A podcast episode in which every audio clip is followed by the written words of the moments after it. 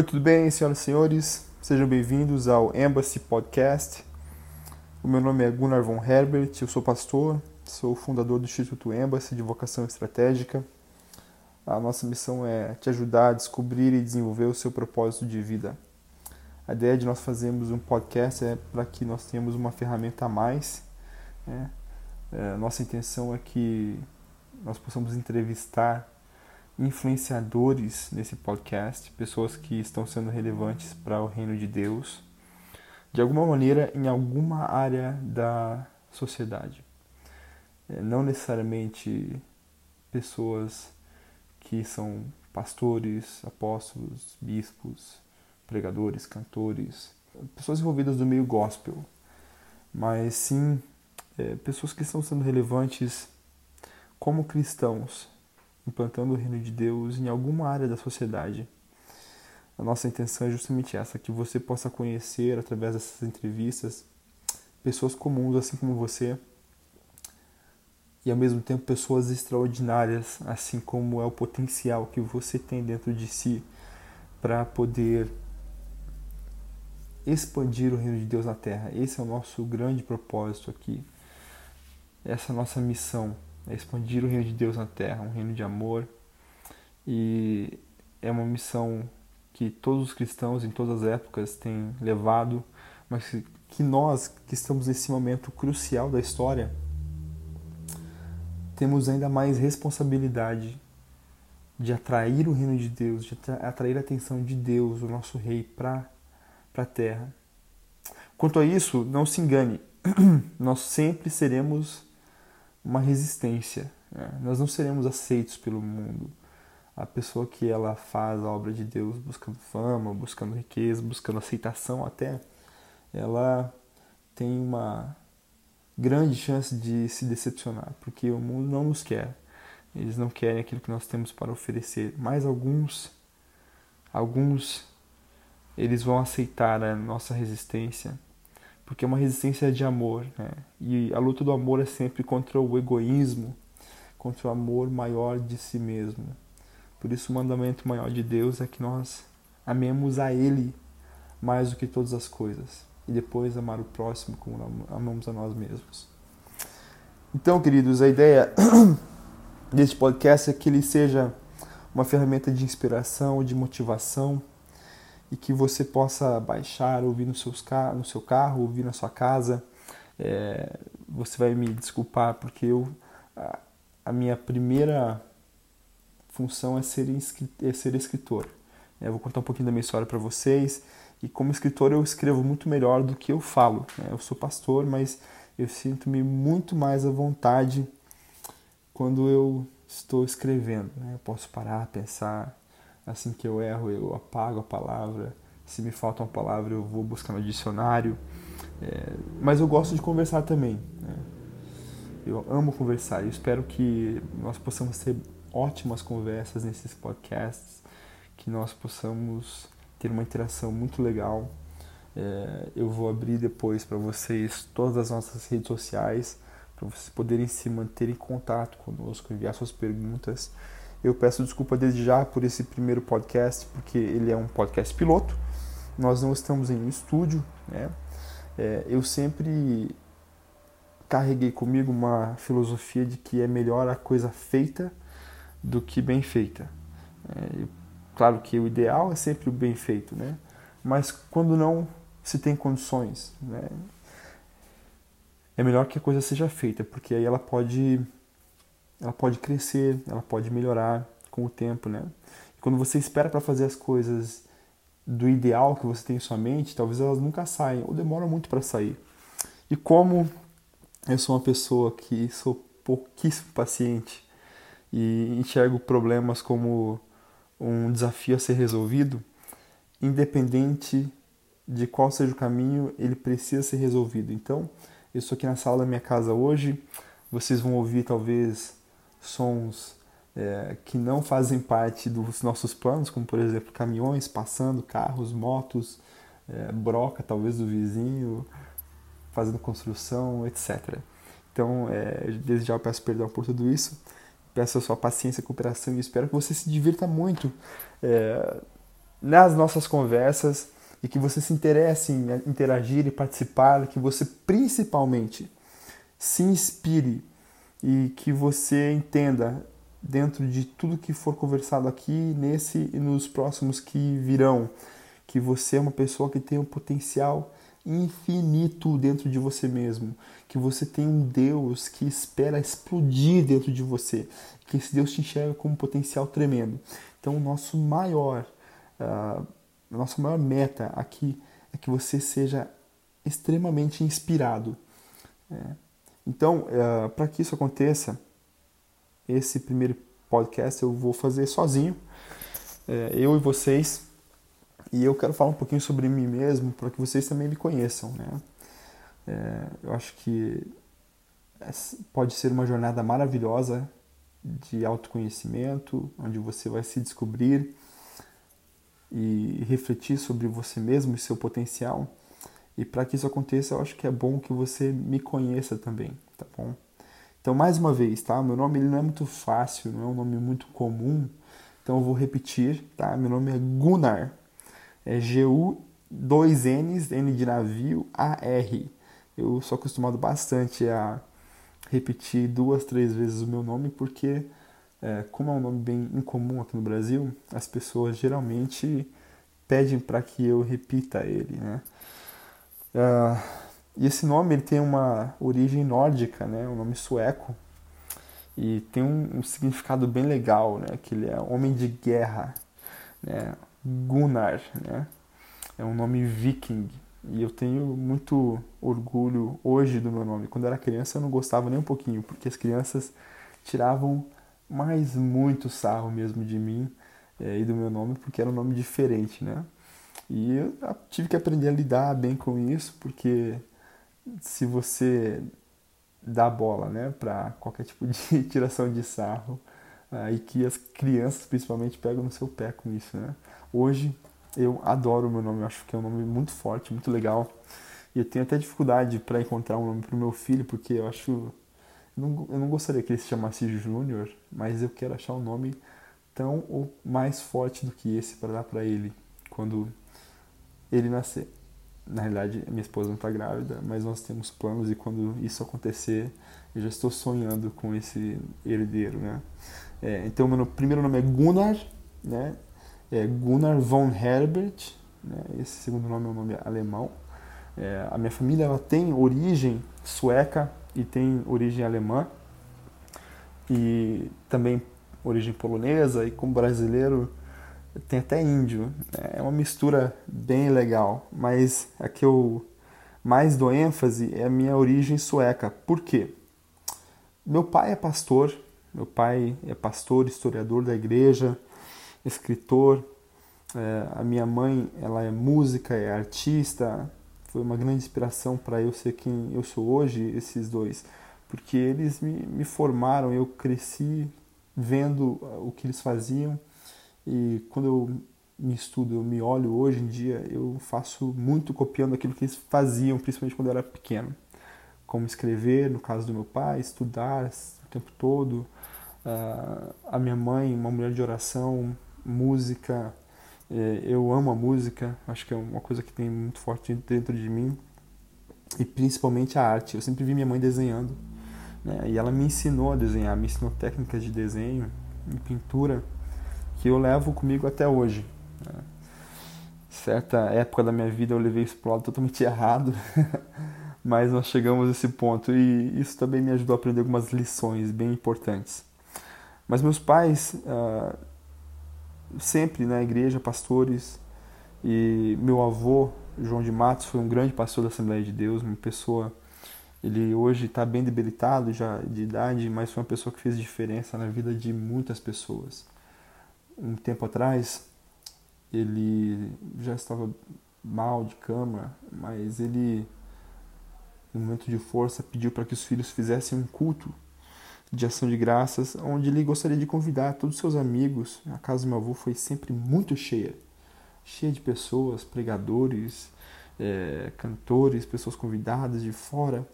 Ele, como pastor da Assembleia de Deus, tinha esse costume de trazer muita gente de fora, então a casa dele sempre lotada, algo que as pessoas brincavam é que as panelas da minha avó nunca estavam limpas, porque sempre que você chegava lá havia comida, sempre que você chegava lá tinha o um prato para você poder se assentar na mesa e ter uma deliciosa refeição. E o meu avô João de Matos, ele teve uma relevância muito grande, talvez ele seja o maior exemplo de homem que eu tenho hoje. Ele foi muito guerreiro, ele parou de estudar na terceira série. Por que ele parou de estudar? Ele foi jogar aqui no Paraná, a gente, eu sou de Curitiba, tá bom? Então aqui no Paraná a gente fala bully, que é bolinha de gude, né? Então eu tava brincando de bolinha de gude ali. E tava na terceira série, ele deixou os materiais dele no chão para ir brincar, alguém roubou. Ele nunca mais voltou para a escola depois dessa. Só que meu avô, ele cresceu, ele venceu na vida verdadeiramente, foi coronel da polícia é, na época, eu não lembro como que chamava, mas era a, a polícia como se fosse a, a polícia florestal, né? E ele conseguiu crescer e fez fez algumas casas de aluguel, onde ele sustenta como se até hoje. Depois aceitou a Jesus mais tarde, é, quando meu pai já, já era nascido e ainda bebê. E. Não, acho que não. Na realidade, não. Isso, é verdade. Então, meu avô aceitou Jesus antes de casar com a minha. Um pouco, um pouco antes de casar com a minha avó. Essa é a história verdadeira. E meu avô foi alguém que ele construiu mais de 30 igrejas que ele mesmo arquitetou. Isso indo até a terceira série. ele, cara assim que, puxa, me impacta muito assim. Quando a gente fez esse culto de ações de graças, as pessoas que desculpa, as pessoas que estavam nesse culto que foram até ali para cultuar a Deus, agradecer a Deus pela vida do meu avô, junto com ele. Todos deram seu testemunho e as pessoas eles falaram: Olha, o pastor João de Matos fez a diferença na minha vida. Eu um dia quero ser como o pastor João de Matos. É, eu não era nada e o pastor João de Matos me pegou pela mão e me ensinou. O pastor João de Matos foi meu pai, meu pai na fé, ele me deu de comer. Então, cada pessoa tinha uma história diferente para contar sobre meu avô. E quando eu ouvi isso, eu ouvi que ele era pai de todo mundo que estava ali. Né? Todo mundo sempre falou que João de Matos cuidou deles, sempre. Apesar de ser um cara muito durão, de ser delegado, de ser de uma igreja bem tradicional, onde ele era muito duro. Essas pessoas nunca confundiram a dureza dele com a falta de amor porque sempre entenderam que a dureza do meu avô foi foi sempre em amor, porque nas limitações que ele tinha, ele agia com amor para com as pessoas e isso nunca ficou nublado para ninguém, sempre foi muito claro para as pessoas. Né? E meu avô é casado com uma bela senhora chamada Dirce, Maria Dirce. E a minha avó Dirce, ela tem origem sueca, essa origem que eu me orgulho. O tataravô, o ancestral da minha avó, foi pastor na Suécia, na igreja Filadélfia, em Estocolmo, onde um dos fundadores da Igreja Assembleia de Deus, Daniel Berg, congregava. E então a, a minha família ela tem ministros do Evangelho já em muitas gerações. Né? Eu fui consagrado há quatro anos atrás. Nós estamos hoje no final de 2017. Né? Fui consagrado em 2013, né? Em outubro de 2013. E para mim foi uma, uma resposta de, de um chamado que eu sempre tive comigo, que por várias vezes, através de várias pessoas, Deus confirmou no meu coração. Então, eu hoje, com 31 anos de idade, eu nunca tive dúvidas desse, desse chamado, desse, é, dessa responsabilidade de trabalhar com o reino de Deus em si. Né? Meu pai pastor a vida inteira, é, Deus teve um chamado também muito especial com meu pai quando nós morávamos em Balneário Camboriú. É, e dali ele voltou para Curitiba e assumiu uma igreja junto com meu avô num bairro aqui em Curitiba chamado Bairro Alto.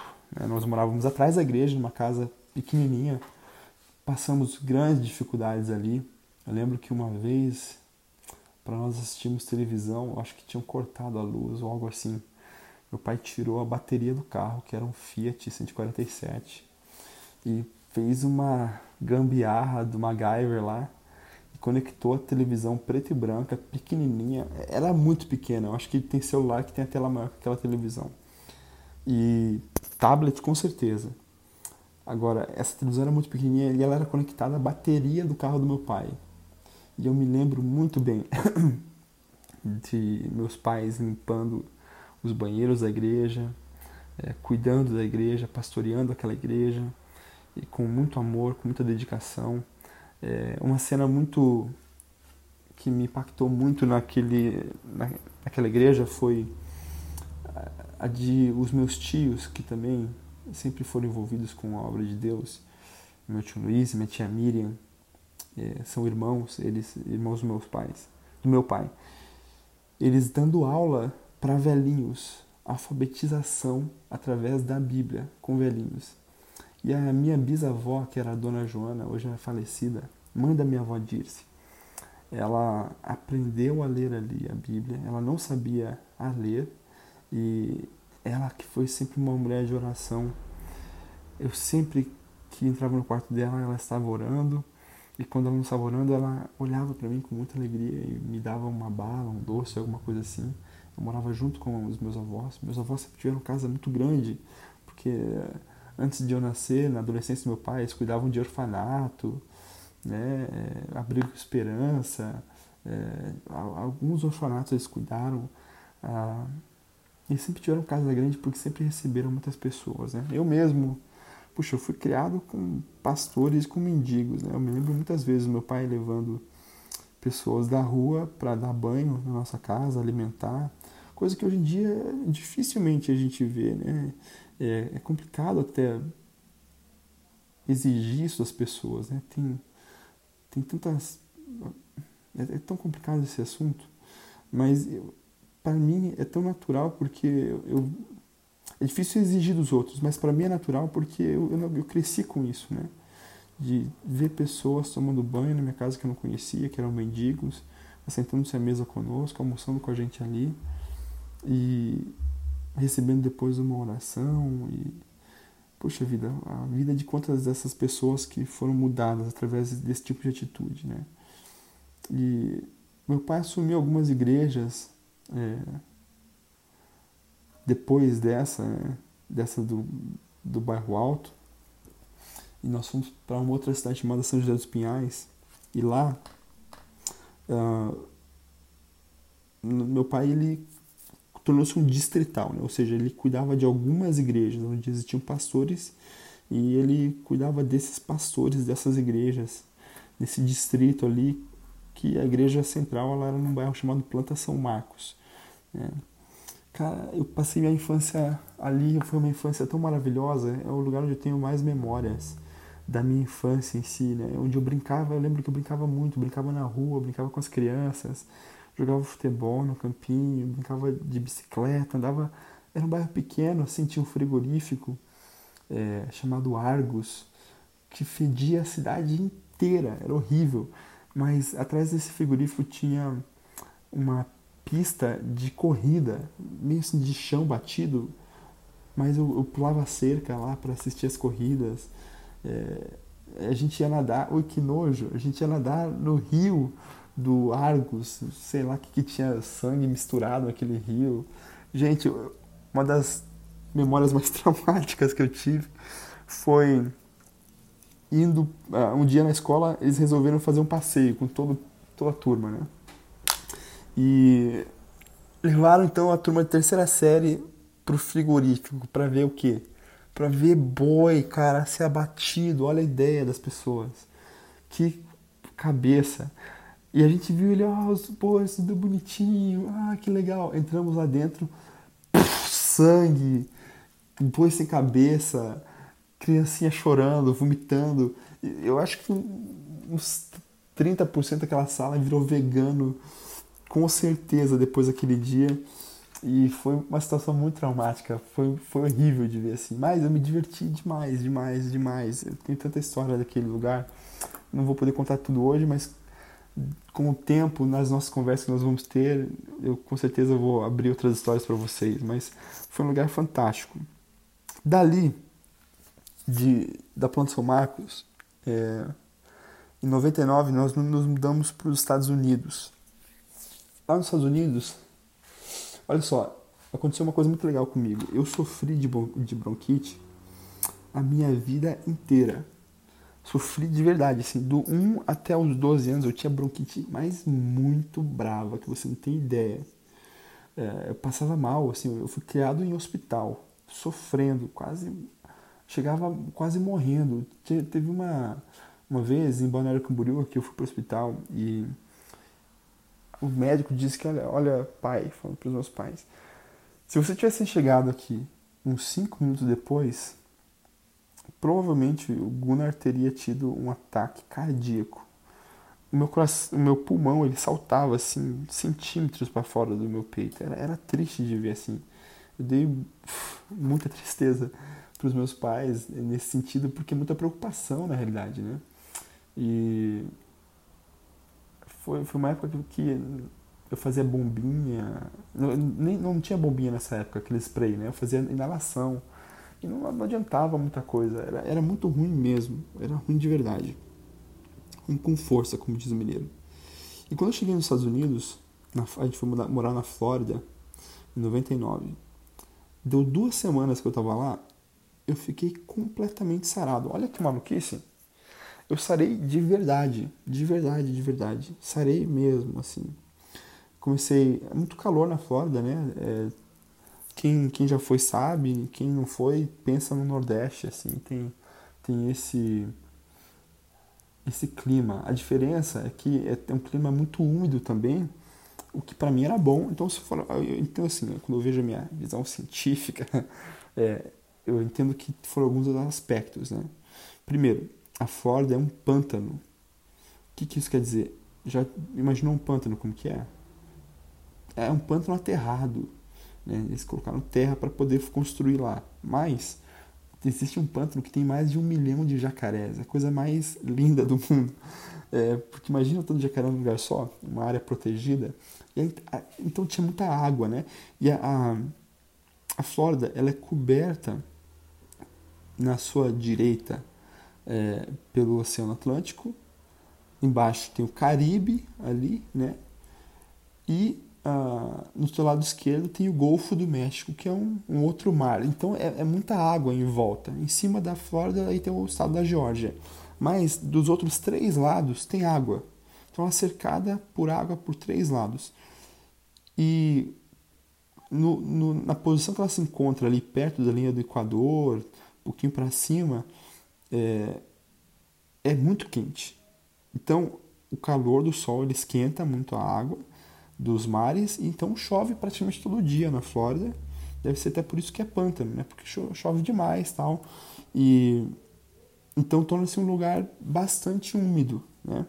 E lá é muito comum, por exemplo, você ter ar condicionado em todas as casas, ar condicionado central, que tem ar condicionado em todos os quartos da casa.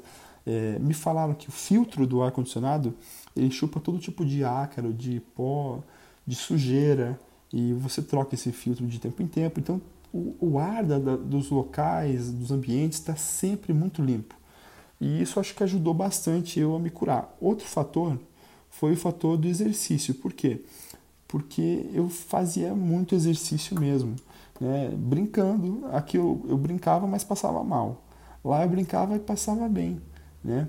Então, é, eu brincava e na piscina, muito na piscina, nadava, coisa que aqui no Brasil eu não tinha nenhum tipo de condições financeiras, minha família sempre foi muito pobre, é, nunca passamos necessidade nenhuma, mas sempre tudo muito apertado a vida inteira, a vida inteira. É, e então na Flórida, qualquer favela na Flórida tinha piscina. Então, é, pra gente isso foi muito legal e para mim isso foi muito bem, bom. Eu tenho um irmão, né? O meu irmão é o Gustavo. É, eu amo ele e A gente sempre foi muito parceiro, muito amigo. E nós brincávamos então muito, muito, muito na piscina. Isso acho que ajudou eu a me curar da bronquite lá. Então, eu morei oito anos nos Estados Unidos e foram oito anos que eu passei curado, zeradinho. Muito, muito bom mesmo. É, a gente se mudou, gente. Deixa eu ver. Se eu tive 18 anos de escola, não, 12 anos de escola, né? Poxa, 18 anos, o cara é burro pra caramba, né? Mas 12 anos de escola, é, eu me mudei no total da minha vida até hoje, eu mudei 31 vezes. É, tipo, cigano mesmo, né? Cada ano a gente morava num lugar, às vezes cada seis meses. Sempre se E eu não entendo até hoje por que a gente se mudava tanto, mas a gente se mudou demais. Demais, demais, demais mesmo. E nos Estados Unidos também, nós nos mudamos muito. Na minha biografia, um dia você vai ler todos os locais que eu morei, e eu sem brincadeira, eu estou escrevendo mesmo.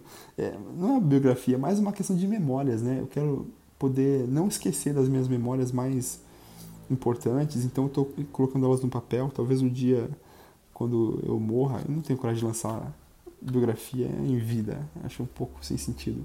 Mas talvez um dia você vai ler e eu posso em algum lugar.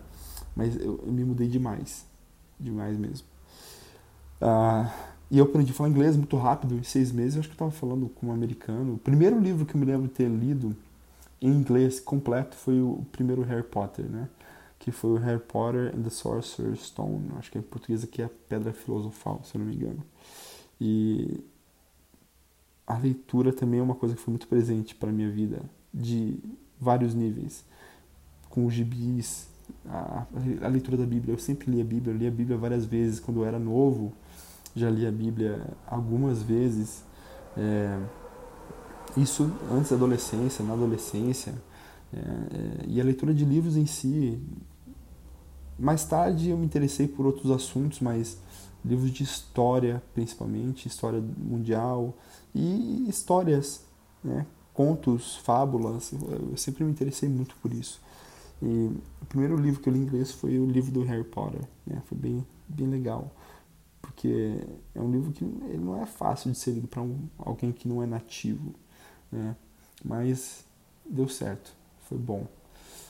Nos Estados Unidos, para encurtar essa história, Lembrando, gente, meu nome é Gunnar e estou me apresentando para vocês. Eu quero que vocês conheçam um pouco de mim, pouco da minha história, porque eu quero que vocês entendam o que, que me levou a trabalhar com o Instituto Embassy, que vocês tenham um pouco de intimidade comigo, porque eu creio que nós vamos passar bons momentos juntos aqui. Nos Estados Unidos eu conheci a minha esposa, né? Eu, na adolescência, eu comecei a cantar rap. Eu não diria que é rap gospel, para mim, música ela é sempre expressão, uma expressão. A arte, no, no, geral, ela é uma expressão de quem nós somos. É, então, se você tem Jesus no, teu, Jesus no teu coração, você vai expressar a sua arte, aquilo que você tem dentro do seu coração. Então, eu não gosto de falar muito que era rap gospel, mas eu sempre gostei muito de música, tocava bateria na igreja. É, e chegou um momento que eu e mais alguns amigos, eu, meu irmão e mais dois amigos, o Marcos e o Jambo, é, decidimos fazer um, um, grupo de rap chamado Atalaias. E nós cantávamos sobre Deus, cantávamos sobre a vida. É, depois cada um começou a ter suas próprias prioridades e eu fui lancei um CD solo. A história do CD foi bem legal. É, tudo pago por uma gravadora, todos os CDs pagos, eu fiz turnê, fiz várias coisas legais e tive, tive, obtive um sucesso legal, né?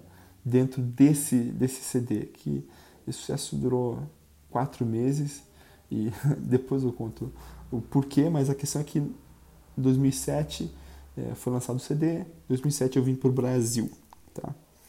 Ah, eu conheci minha esposa, então, é, numa festa de aniversário, tinha amigos, muitos amigos, e ela é venezuelana e na festa de aniversário de uma amiga em comum nós nos conhecemos, começamos a conversar no, alguns dias depois e nos apaixonamos e foi em 2007, no verão de 2007 isso.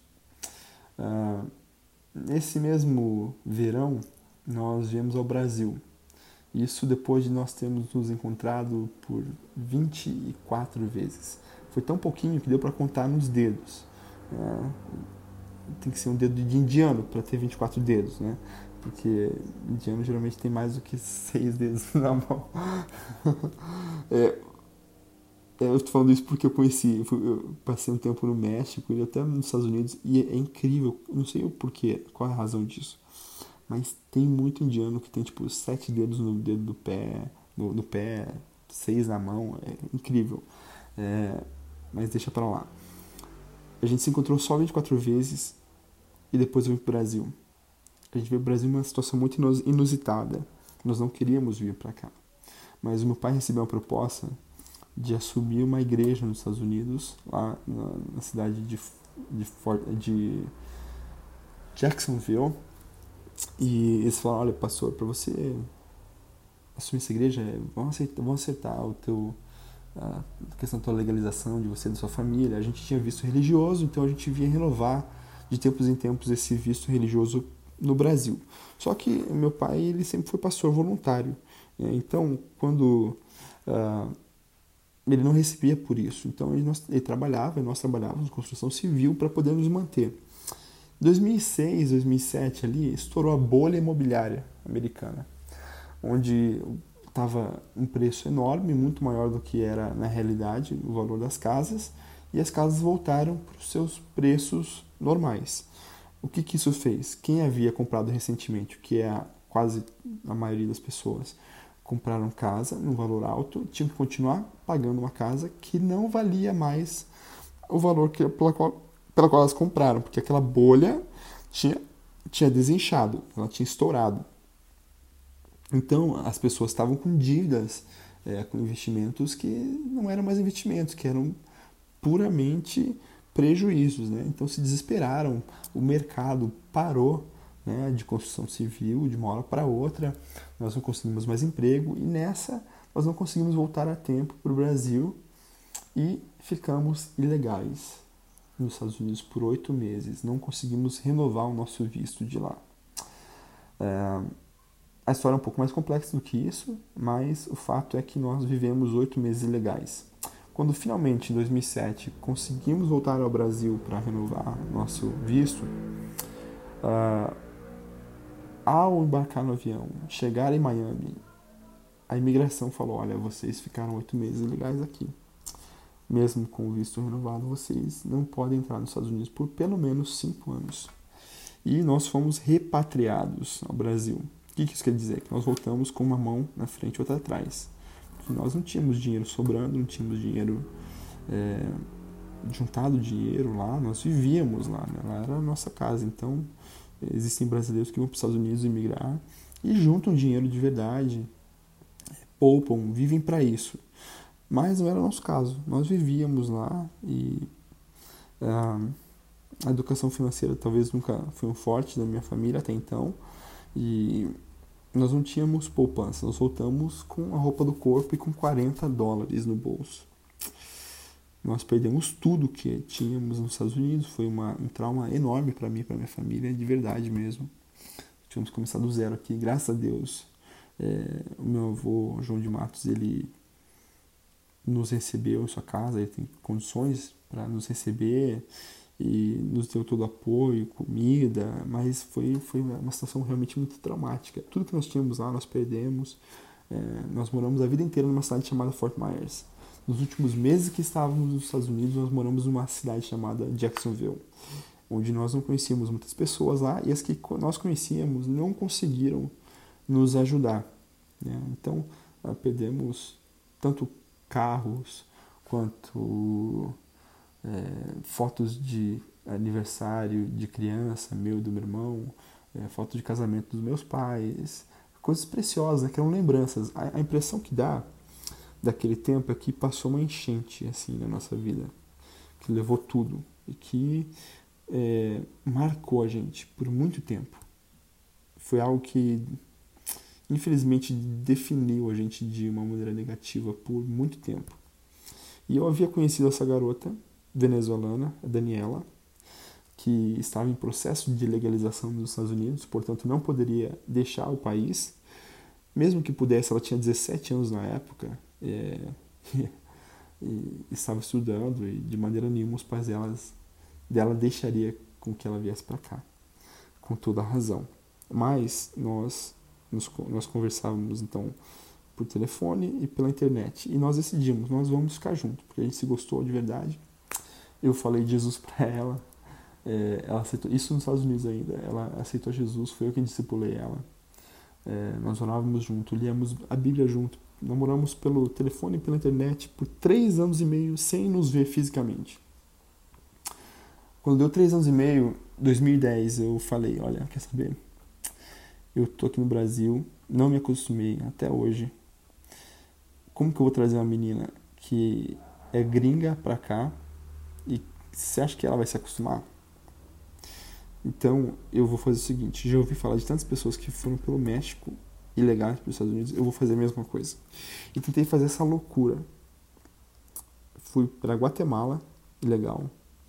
Atravessei a fronteira, ah, não fui para Guatemala legal, né? Que lá não precisa de visto para brasileiro. Mas na época, hoje eu não sei como está, mas na época brasileiro precisava de visto para ir para o México. Então eu falei, olha, não vou tentar o visto do México, vou ir legal pelo México também, não quero ficar lá, só vou atravessar e vou para os Estados Unidos. Atravessei a fronteira do México, um coiote, e a história do México ela dá um podcast inteiro, talvez um dia a gente converse sobre isso, mas, ah, resumindo, eu fui preso pela imigração no México, eles me pegaram no caminho, eu subindo, eu queria ir para os Estados Unidos, eu falei, ah, não, deixa eu passar não, não deixamos não. vai ficar preso, vai ser deportado.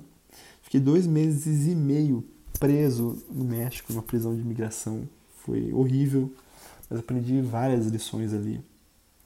E quando eu voltei, 2010 mesmo, dois meses e meio depois, minha esposa falou, minha namorada até então falou, né, a Dani, olha, é, você tentou vir e você não conseguiu, então já sou formada, estou trabalhando, estou juntando dinheiro, eu vou para aí para a gente casar.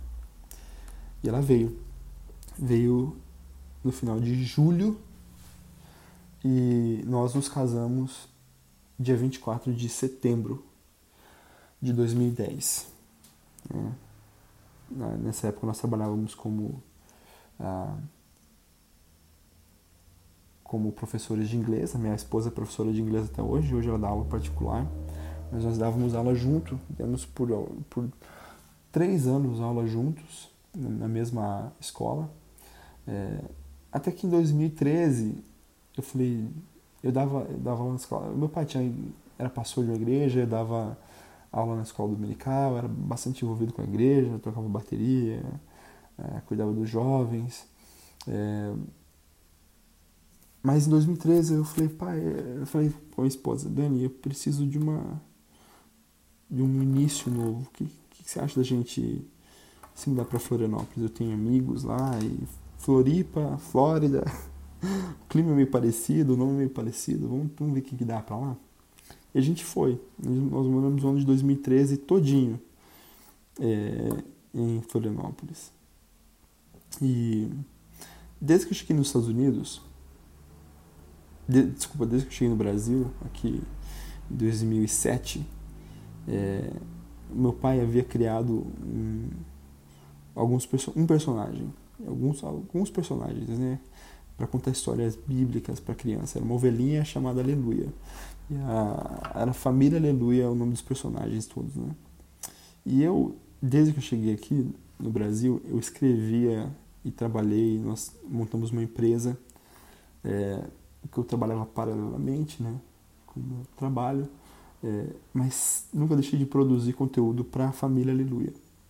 E lá em Florianópolis, é, eu falei, olha, eu vou dar um start nessa empresa de verdade. Eu vou, quero que esse projeto ele aconteça. E aconteceu. Né? Nós fizemos parceria com algumas igrejas e eu providenciava material didático para o culto infantil semanal para essas igrejas. Então lá tinha historinha, tinha exercícios, tinha passo a passo para as professoras, tinha é, indicação para músicas a serem cantadas no louvor das crianças, leitura bíblica, todo o material para que a professora pudesse simplesmente aplicar no culto infantil. Fantástico, muito legal. É, um, um primo meu me pediu nós conversamos, conversando sobre o projeto, ela falou, Bruno, que tal ser teu sócio? Opa, legal, não sei, que, que, que, que, qual é a ideia? Olha, você precisa voltar para Curitiba. E aí eu prometo para você um prolabore, um salário muito bom, é, até que a empresa comece a gerar sua própria renda. Nós vamos alugar aqui um escritório né, e você escolhe a casa que você quiser, eu pago metade do aluguel, beleza. Nós viemos passando, pegamos uma casa fantástica, um escritório fantástico. E começamos a trabalhar com funcionários, né? Tudo. Deu três meses, esse meu primo fez um investimento errado. E ele chegou para mim um certo momento e falou, algo, né? Eu, eu tô quebrado, cara. Eu quebrei, não tenho mais condições de continuar investindo na empresa. E eu falei, e agora? É. Tudo bem? é, não tem o que fazer. Mandamos, infelizmente, todo mundo embora. Eu continuei a trabalhar sozinho na empresa, é, de casa, trabalhando de madrugada num hotel para poder me sustentar e na empresa durante o dia para poder cumprir com os compromissos que das poucas igrejas que nos sobraram como parceiras, mas que eu tinha dado minha palavra a elas e que eu mantive por outros depois de 2014 até 2016. Uau, é muito tempo, né? Sozinho, trabalhando todos os dias nisso. Uau, foi, foi bem difícil para mim. É, bem traumático também, mas eu aprendi muito, muito, muito mesmo. Até que chegou um momento, falei, acabou todos os contratos, graças a Deus saí bem com todas as igrejas. É, eu entreguei o aleluia para Deus. Eu falei, Deus, a hora que tu quiser, eu ressuscitar esse projeto é, é com você. Eu, eu não, eu entrego ele em tuas mãos. Eu não tenho mais condições de fazer ele hoje. E eu já havia sido em 2013 consagrado a pastor. É, e o legal do meu chamado foi que eu sempre trabalhei com liderança. Desde que eu comecei a trabalhar, é, desde que Deus me chamou, na realidade, é, eu sempre tive uma abertura muito grande com pastores, com pessoas que eram líderes. E eu, de uma, uma forma ou de outra, Deus sempre me usou para desenvolver líderes, para mentorear líderes. Né?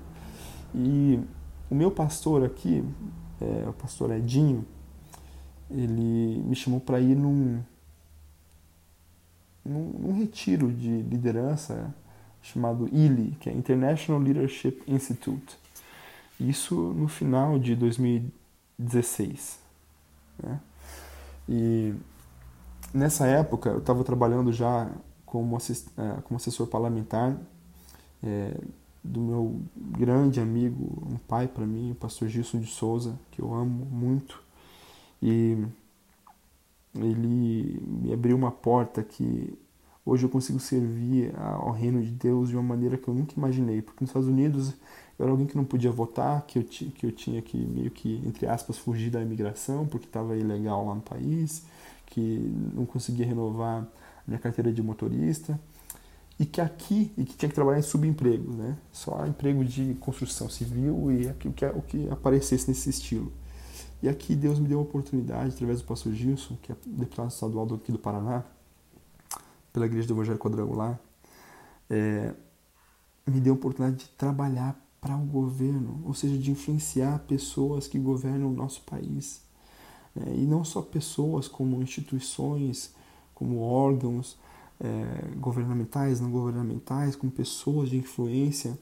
E uau, isso mudou tanto a minha assim, me deu um valor, um sentido de valor tão grande de saber que eu posso servir essas pessoas, servir o país de uma maneira tão nobre que eu, eu valorizo tanto.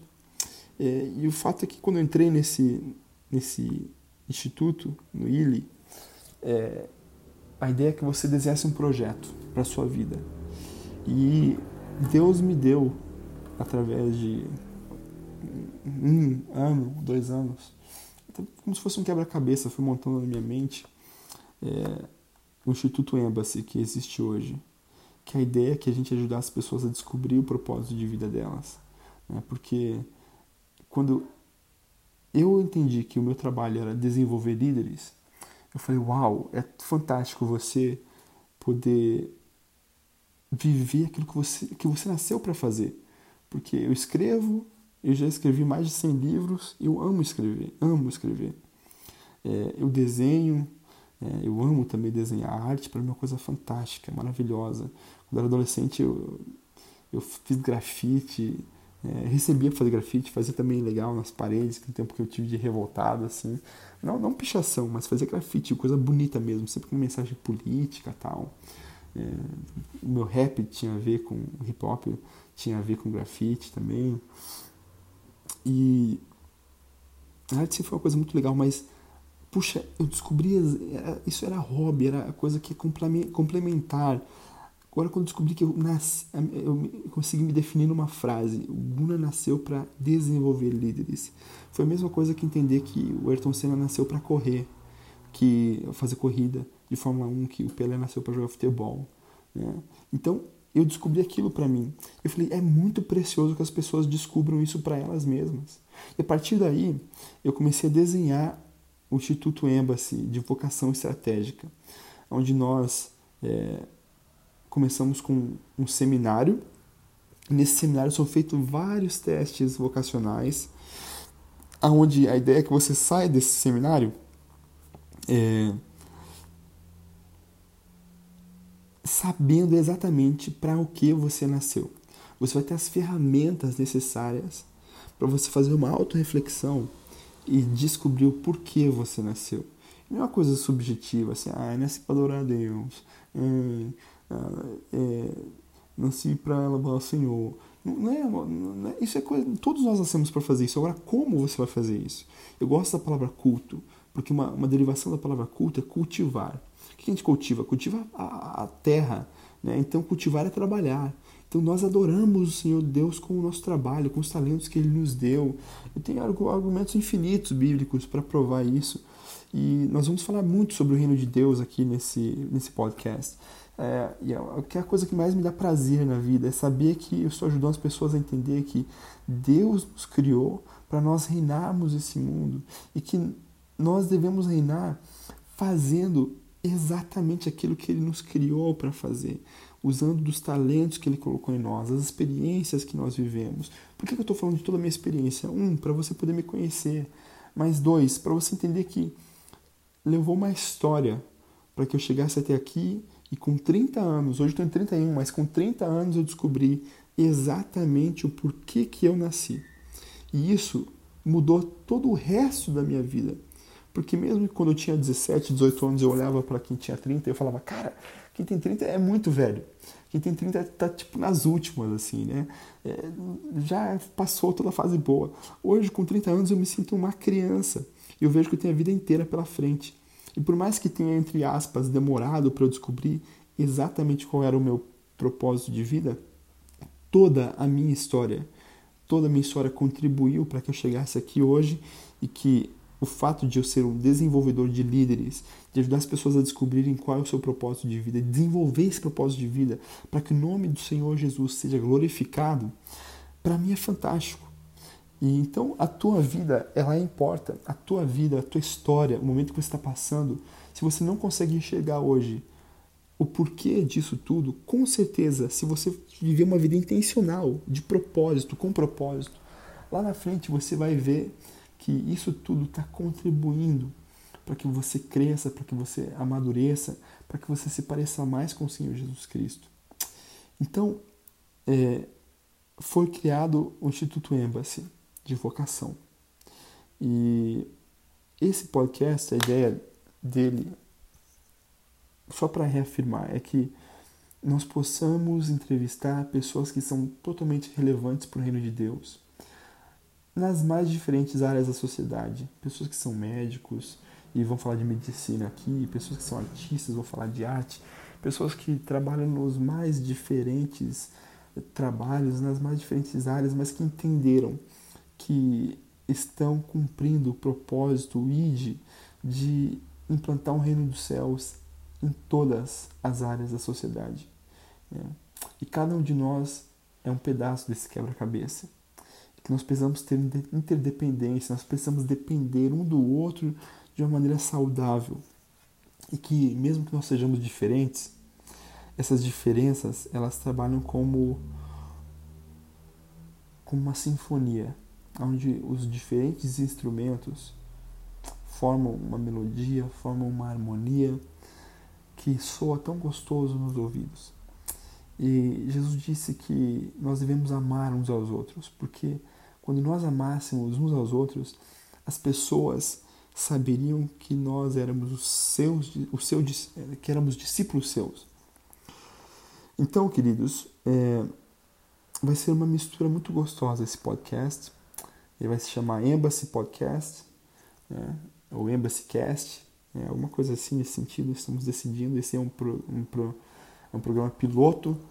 Ainda vai ter várias coisas que nós vamos adicionar e eu espero deixar isso é, bem gostoso para você poder ouvir no seu carro, para você poder ouvir na sua casa. Eu ouço muita coisa no chuveiro, acredite ou não. Então, onde você estiver, que tiver um tempo livre para você poder crescer, eu quero poder contribuir com esse podcast é, para que isso aconteça.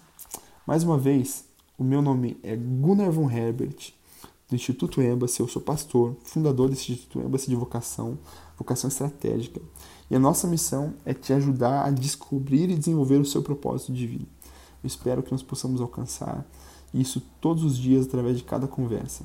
Que Deus abençoe cada um de vocês e nós conversamos logo mais. Abraço, tchau, tchau.